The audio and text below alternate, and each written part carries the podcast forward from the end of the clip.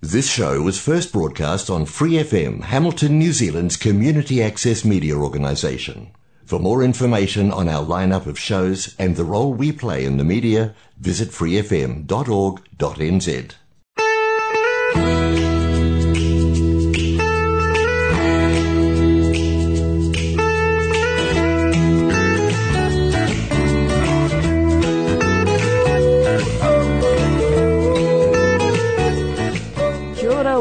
to Connect with Community Waikato on Free FM 89.0. I'm Holly Snape. I'm here with Tony Stevens today. Hey, Tony. Kia ora, Holly. Nice to be here. Oh, it's great to see you again. Uh, Tony from uh, Young Workers Resource Centre joining us today to talk a little bit about um, what's happening for our young workers what are some of the key themes that you guys have been seeing? So I appreciate you coming in. So yeah, I was keen to sort of start a conversation today. First of all, reflecting back on what sort of things you guys have seen, and then finishing off um, looking forward and looking at what you guys are going to be doing as an organisation um, over the next year. Yeah, is that cool? That sounds fantastic. Yeah, fabulous. All right, so let's let's start looking back. Do you think the experience for our young people in the workforce has been different? Um, than perhaps other people in the workforce over the last 18 months. Absolutely, and I think you, you alluded to it already when you said young people bear the brunt of any kind of change or you know particularly an economic shock. It was the same in the you know the, the financial crisis. The impacts were disproportionately felt for young workers, and it's the same for COVID nineteen in New Zealand and across the world, really. Yeah. Um, but uh, you know you, you've got young people are sort of the last person on the ship and the first person to be forced off mm. over the plank. Um, so we've definitely seen young people experience more dismissals, redundancies, uh, and a lot of that does connect to the casualisation of the youth, youth workforce. Yeah. Uh, you know, there's COVID's really actually shone a, a light on the extent to which casual employment arrangements are utilised by employers, particularly small to medium enterprises. Uh, so, yeah, uh, and a lot of the time those casuals were were the first to be let go as well. Yeah, you know, like um, yeah, it's it's that there's no obligation for the employer to support them to stay in the job, mm. and and so that they'd be let go because it's just easier to, to do that. You know, um, th- there was no support really from from government um, to retain casual employees. So. Um, because I haven't looked a lot, at, obviously, at the legislation around this. So, for permanent employees losing their jobs, there have actually been quite a lot of initiatives that government have taken to um, support them, including a benefit that's quite separate from the unemployment benefit. Does that mean that casual staff didn't weren't able to access those same supports? Yeah, it does because uh, casual people they don't have to be told uh, uh, the of reason course. why yeah. they're being let go. The, the, the employer can simply say and has simply said in many circumstances that we just don't have any work for you. Work. So there's no there's yeah. no real COVID reflection of the reason there's no work for them. Yeah. That is really interesting, um, and you can see how difficult it makes it for a young person, you know, or anybody on a on a casual contract, which I am assuming um, some of our younger people are disproportionately represented in that group of employees. Yeah, absolutely. I mean, they they are in those industries that that really like using casual agreements. They, you know, I mean, we talk about this all the time, but they're, they're in the kind of cowboy industries that are not really known for. Um, being strong, being that good on their employer yeah. obligations. Um, you know, transient industries that that young people kind of go in and out of um, you know, your retails and your, your hospitality, those sorts of industries that they mm. utilize that, that type of employment arrangement quite a lot. So, uh, and, and, there's actually I don't have statistics on hand, yeah. but there's a, there there is research. There's plenty of evidence that shows that young people are disproportionately in casualised labour, yeah, uh, and disproportionately working in those in those industries that, that I mentioned as well. Yeah. So you can imagine that, um, yeah, that would be particularly difficult. Plus, finding new employment um, yeah, it's tricky, at the moment. Yeah, yeah, yeah. yeah I had a a, a case um, where a you know, a young man working as a builder, um, he was let go um, from his job, and and the boss said it was due to COVID, and so he was made redundant, um, and he was very close to completing his apprenticeship. So he Oh. was only about maybe less than six months away from from fini- finishing his apprenticeship, which is a huge milestone in your career if that's the career path you've you've chosen. Absolutely. Yeah, and so yeah, he was let go. That was done. There was a whole lot of issues with how it was done and procedurally, which is why we got involved and we challenged it, and we were able to get some sort of successful outcome um, in terms of compensation f- for the young man. It took a long time, Um, but but I guess the the reason I'm raising it is that he didn't get another job um, that would support the Continuation. continuation of his apprenticeship for eight months. So it really stunted his growth. Yes. um, and that- his confidence, I bet. Like, that would have been devastating. yeah, absolutely. And and it's all these kind of extra kind of um, issues with in terms of disengagement from the labour market that, that we may Yeah. not be talking about alongside those obvious things like redundancies and Yeah. um, casual employment and that sort of thing as well. So I would also imagine, and you can correct me if I'm wrong here, um, that a lot of the employment agreements that our youth workers are on don't necessarily have strong redundancy clauses. no, and we don't have a strong redundancy Legislation. kind of legislation framework in New Zealand or even Yeah. a culture of it. You're only really going to find that in, in or, or redundancy compensation. You're only going to see that in a, in a collective employment agreement, really, where it's been negotiated by Yep. by unions. Either that or, or a highly paid individual. They seem to have the they seem to have them in theirs as well. Yeah, so all the people that yeah Yes, there has been some talk, uh, just talk from from government that they were looking at, um, you know, mandatory redundancy payouts um, in the wake of COVID. Mm. But I don't, to my knowledge, there hasn't been anything legislated or anything Mm. on the books. I haven't seen anything like that progress either, but it, it's certainly an interesting concept, isn't it? And I think the point you make though is really important there too, and probably we glossed over it a little quickly, but but that those with collective agreements will often have a redundancy clause, and it just shows the importance of if you're in an industry, and often, you know, those casualised workers are in those industries where. Um, where a collective agreement could actually be hugely beneficial. Yeah, and and I kind of have some hope that the fair pay agreements, when they come in, will be a really powerful mechanism to uh, provide some rights to to these workers that are not traditionally covered by by unions, or you know, in those in those industries. Um, where it's it's really hard to get in and get a collective agreement. If you think about hospitality, there's just a whole bunch of small businesses all over the place. Think Yeah. about think about dairy farming. Um, you know, there's a farm. They're just isolated. They're everywhere. Yeah. Um, very hard to actually kind of gather those employees together and, and, and establish um, a unified presence. Um, a fair pay fair pay agreement could theoretically come in and um, provide some industry wide coverage. Uh, and then chuck some redundancy in there, lift the pay rates up. It's it's an opportunity. Yeah, yeah, absolutely. But I imagine in the wake of COVID, there will be a lot of employers pushing back on anything like that as well, saying that the, the industries have taken a really hard hit and can't afford to increase wages or pay redundancies or. Yeah, but they won't have a choice if there is a groundswell, if there's a critical threshold of, of workers. Um, I think the fifteen percent or, or whatever that are that are demanding it. The real challenge is really organising the workers to do that. Yes. Once that's done, um, the employers have to um, engage in that process. Yeah. But it's just yeah, it's it's actually the Do- yeah. how how how building that momentum and that critical mass. yeah, and, and where is there enough organising resources to do that? Mm. Because uh, you know, the, at the moment, those workers don't really have the mechanisms or even the understanding to to collectivise Yeah. effectively.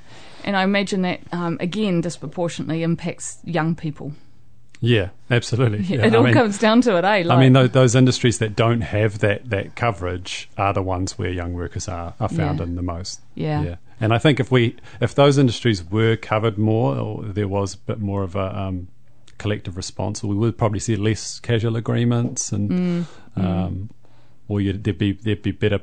One of the big problems is, is with the casual um, agreements is they're, they're very often they don't meet the test of what a, a true casual relationship would be. Yeah. But the ability to actually enforce it or, or make an argument that you you are in fact a permanent employee is really really limited. It's really difficult to run that argument. Um, So what what would um, what would qualify a position to be a casual role?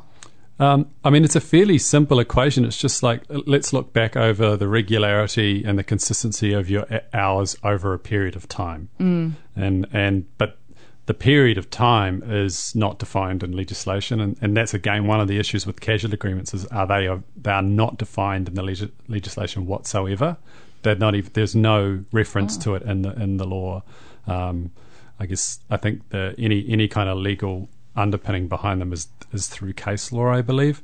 Um, it but, feels like a, a, gaping hole, doesn't it? Yeah, yeah, and that that is some of the, the, the that's one thing that we're kind of on on to the legislators about quite quite often is that you know let's actually define this, then yeah. we can start to deal with it.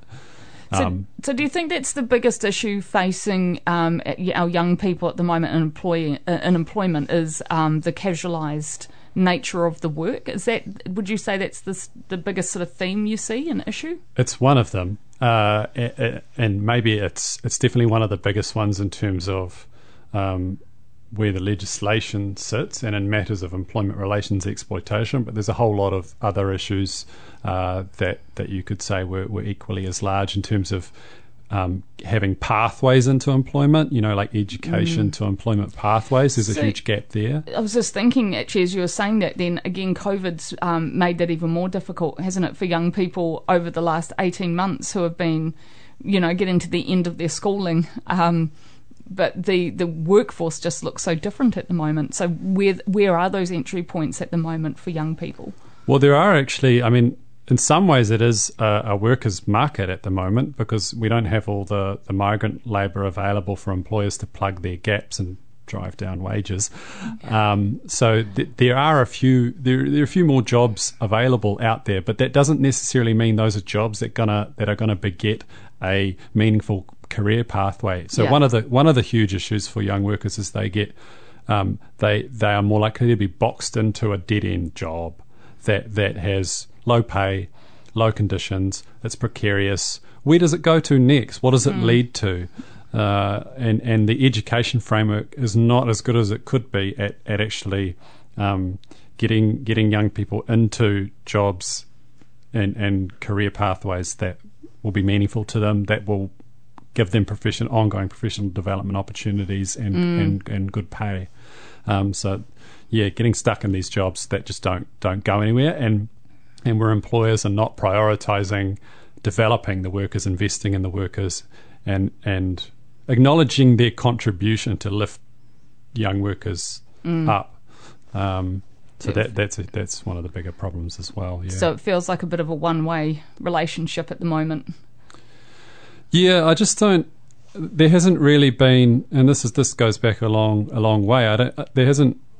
There's not really this cultural acknowledgement from employers that they have a, a you know a duty a, a, as a as a as a participating entity in the community mm. to support young people into employment they want young people to be work ready. Mm. You know, mm. straight out of school or or, it, or mm. tertiary or wherever they, they want you. You should be ready to go. Yeah. Um, there's not an acknowledgement that we need to actually give you the stepping stones. and when you get care. here, yeah, yeah, there's some there's some support and guidance, mentorship once you get in the job because it's a very jarring transition mm. going from education into employment. They're, they're radically different environments. We're not preparing um, young people enough. Uh, and the precursor environments to to employment yeah. as well. So. Yeah, lots of challenges, eh? yeah, oh, there's a few. Yeah, there's a few, but there are some there are some avenues where uh, there are initiatives and people working in this space. Um, there are some fantastic things that people in this region are doing um, through the Waikato Plan, and, and there's various other um, things going on, but they are they need to be scaled up and they need to yep. be yeah, they, they basically need to be scaled up and needs to have a bit more resourcing and support behind them. But it also sounds like that needs there also needs to be a cultural shift in the way you know businesses perceive yeah. their employees. Absolutely, absolutely, and that's kind of touching on ideological territory. Um, but I do, you know, I am heartened by.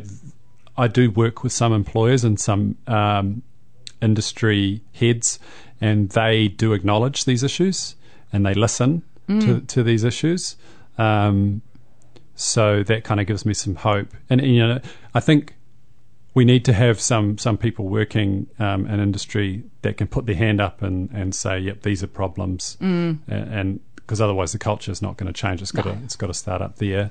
Um, and then whenever, whenever we do find an employer that it, that is actually make, taking efforts to make themselves youth ready, and not just expecting Oh, young that. people to be work ready. Yeah, that's um, that's a really interesting um, concept. Eh, turning it around like that and Yeah. talking about youth ready organisations. Yeah, yeah, because the way that you think as well and work is quite different.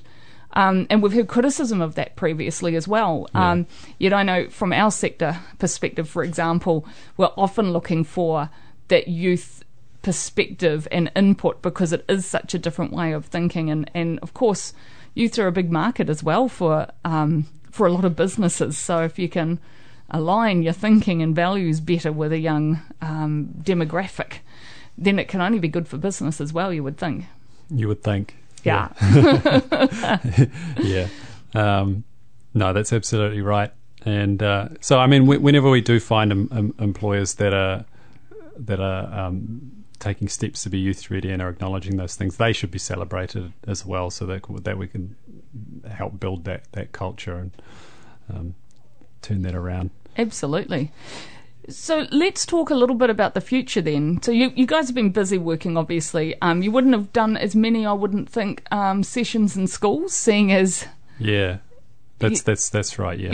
yeah, um, a big part of our work is, as you as you're alluding to, is, is educating young people in schools and education centres on, on employment relations, on what their rights are, how they can navigate employment Yeah. challenges um, effectively, and, and schools have been shut down. So, have you found other ways to try and get that messaging through?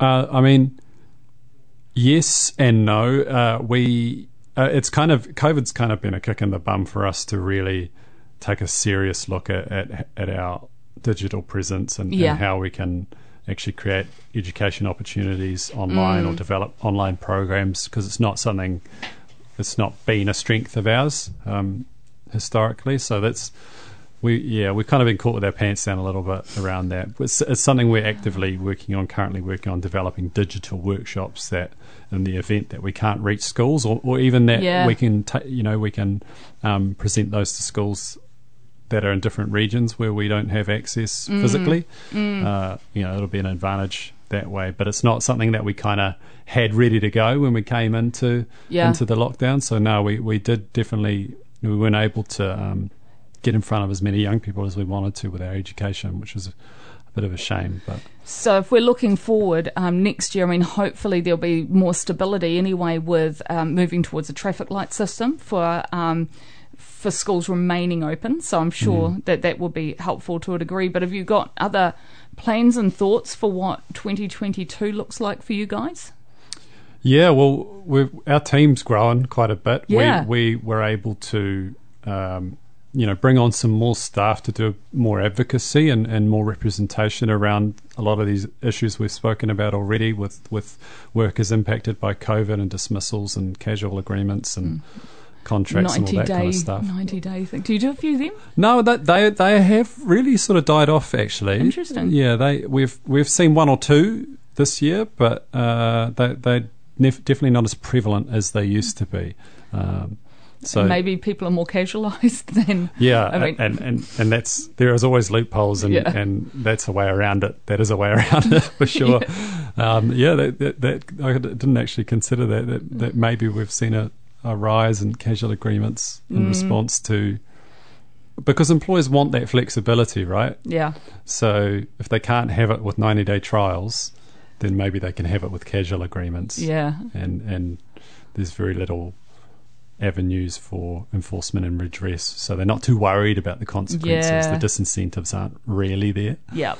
Yeah. Um, Goes to show the, the importance of having legislation, proper legislation in place to to ensure that those people in those casualised roles are actually working a casual job.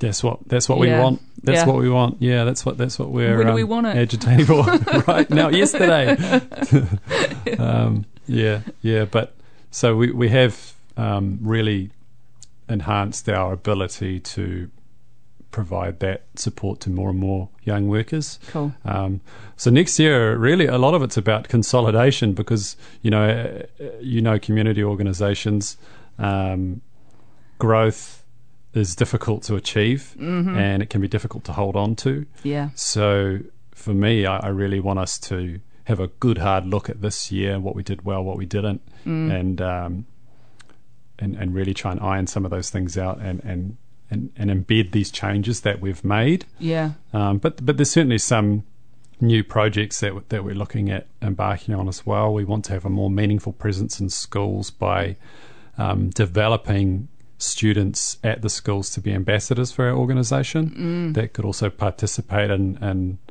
you know if you think about the old sort of peer mediator kind of approach Yeah. um, where we, we've got someone who's a representative for us, but they're a student. Or you could even uh, liken it to a union delegate type system. So they can support their fellow students around employment issues. They can also be that kind of gateway back to our organisation. Yeah. So just trying to strengthen those links in schools, and it's not just this more extractive. We're just we're just there for a workshop, and then you never hear from us again. yeah. Um, that's that's something we're we're looking into, um, which could be quite cool. Yeah, that, Yeah. that could be really exciting. Um, and you're looking at developing more of an online presence, you said as well. Yeah, yeah, absolutely. So um, my colleagues are, are hard at work uh, designing and and um, mapping out how we can effectively deliver online education, um, and just exploring all the technology that that's Yep. available. Um, yeah, It changes so quickly, hey. That's that's the hard part. You can Yeah. get on one platform and suddenly find um, you've got youth flight from that platform, and they've all gone somewhere else. yeah, You know, yeah. I mean, Facebook's a prime example. It's not really a youth platform for connection No. anymore. It's not. It's gone. And I think Instagram's, you know, people moved on from there as well. And Oh, I can't keep up either. Yeah. Either Holly. Um, yeah. It's, My- it's all TikTok these days. well, I think they're moving on from TikTok too. See, I've found it now, so it kind Oh, of no. means, you know. oh, she's here. yeah, let's go, let's go, guys. Um, I've got a great algorithm as well, um, which is fantastic. It's very rare you, you end up in a, in a great algorithm space where everything is just um, exciting and interesting. Yes. Um, you know, and, and I suppose that's some of the risk with our young people, and, and also a risk for an organisation wanting to use a platform to reach new people is how do you get in a place that um, triggers that algorithm and, and means you pop up for them. Yeah, that's a whole um, like technological learning curve. Uh, you almost have to have a a PhD in, Yeah. in understanding those mechanics, Yeah, um, or you need to hire someone specifically to be working in that space. yeah, And yeah, that, that's that's tough to kind of find the resources to, to do that well. Because and, and as you pointed out, that that is constantly shifting. It's a Yeah. very fast fast paced. oh, that's Uh, right. the Six way- months it'll be something new, you know. Yeah. Yeah. Yeah. and you've got to you've got to keep on top of it if you want to stay relevant in those, in those spaces anyway. Yeah, Yeah, yeah, absolutely. Um, but so so you're looking at that um, more uh, connected, more um, I want to say authentic, but I don't mean that as in you weren't authentic before, but but those the deeper relationships with the schools. Um, the online presence. What about the advocacy space? What is what is your sort of vision for 2022?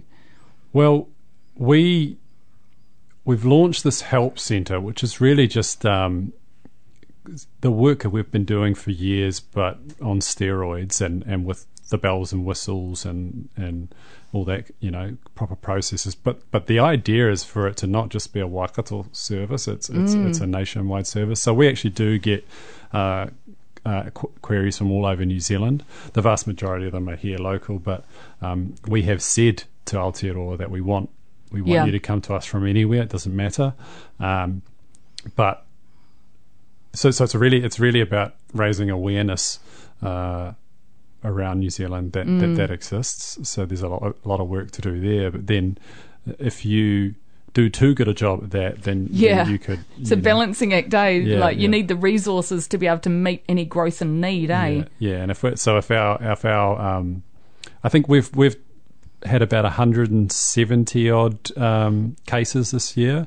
So if it was to get significantly more than that, we would not be able to cope with the you know the the capacity we have at the moment. So one of our projects is to build a collective of, of volunteer advocates around the country. Mm. So pulling people in from various areas that have experience advocating for people and who are passionate about the rights of young workers, mm. bringing them together into a into a you know a collective of volunteers that can support the work we do.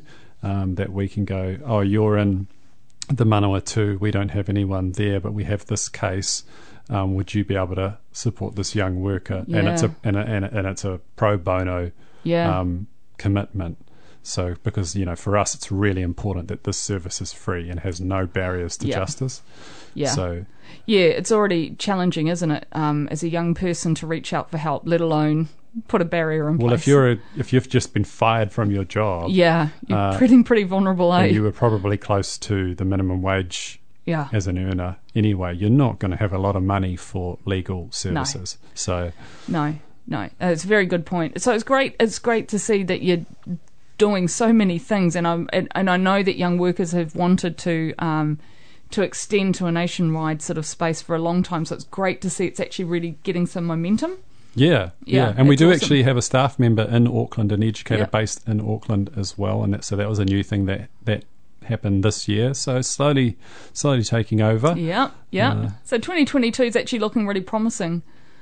And and, Yeah. and the key is um, for you know people listening is if you do have a young person who's you know in a role um, or had problems with a role, might have recently left, and you just want a little bit of information or advice, there is a great organisation out there willing and able to provide a free service around some of that information, potentially some advocacy if, if it needs to be a conversation with an employer. You guys sort of do it all, really, eh? We do it all, yeah. So we want to hear about any employment issue um, that that you're having. Uh, if that's just someone, if you just need to have someone look at your contract, or if you have just been sacked and, and you thought it was suspect, and you need someone um, to you know actually help you write a, a complaint or um, call your employer and and try to get your pay slips back to you or if you you know you want to take things further and you know run a personal grievance or anything like that if you, you just don't you feel that you've been trodden on and you don't really can't put your finger on it um, Yeah. we can help you work out if you have or you haven't and, and what your And- avenues are And how will they get in touch? Uh, the best thing would be to go to our website, which is ywrc.org.nz. I would rattle off the 0800 number, but I can never remember it off by That's heart. fine. But all Or- of that information is on the website. Google Young Workers Resource Centre And and, we'll you'll come up. up. Yeah, that's awesome. Thank you, Tony. That's that's us. We're at the end of our show.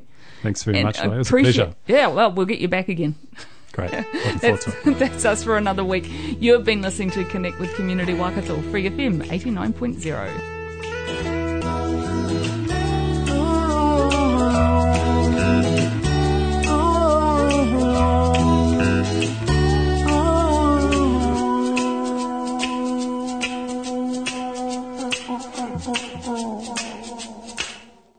Thanks for listening to this Free FM podcast. If you want to hear more content like this, you can support Free FM via Patreon. Head to patreon.com slash freefm89 to find out more.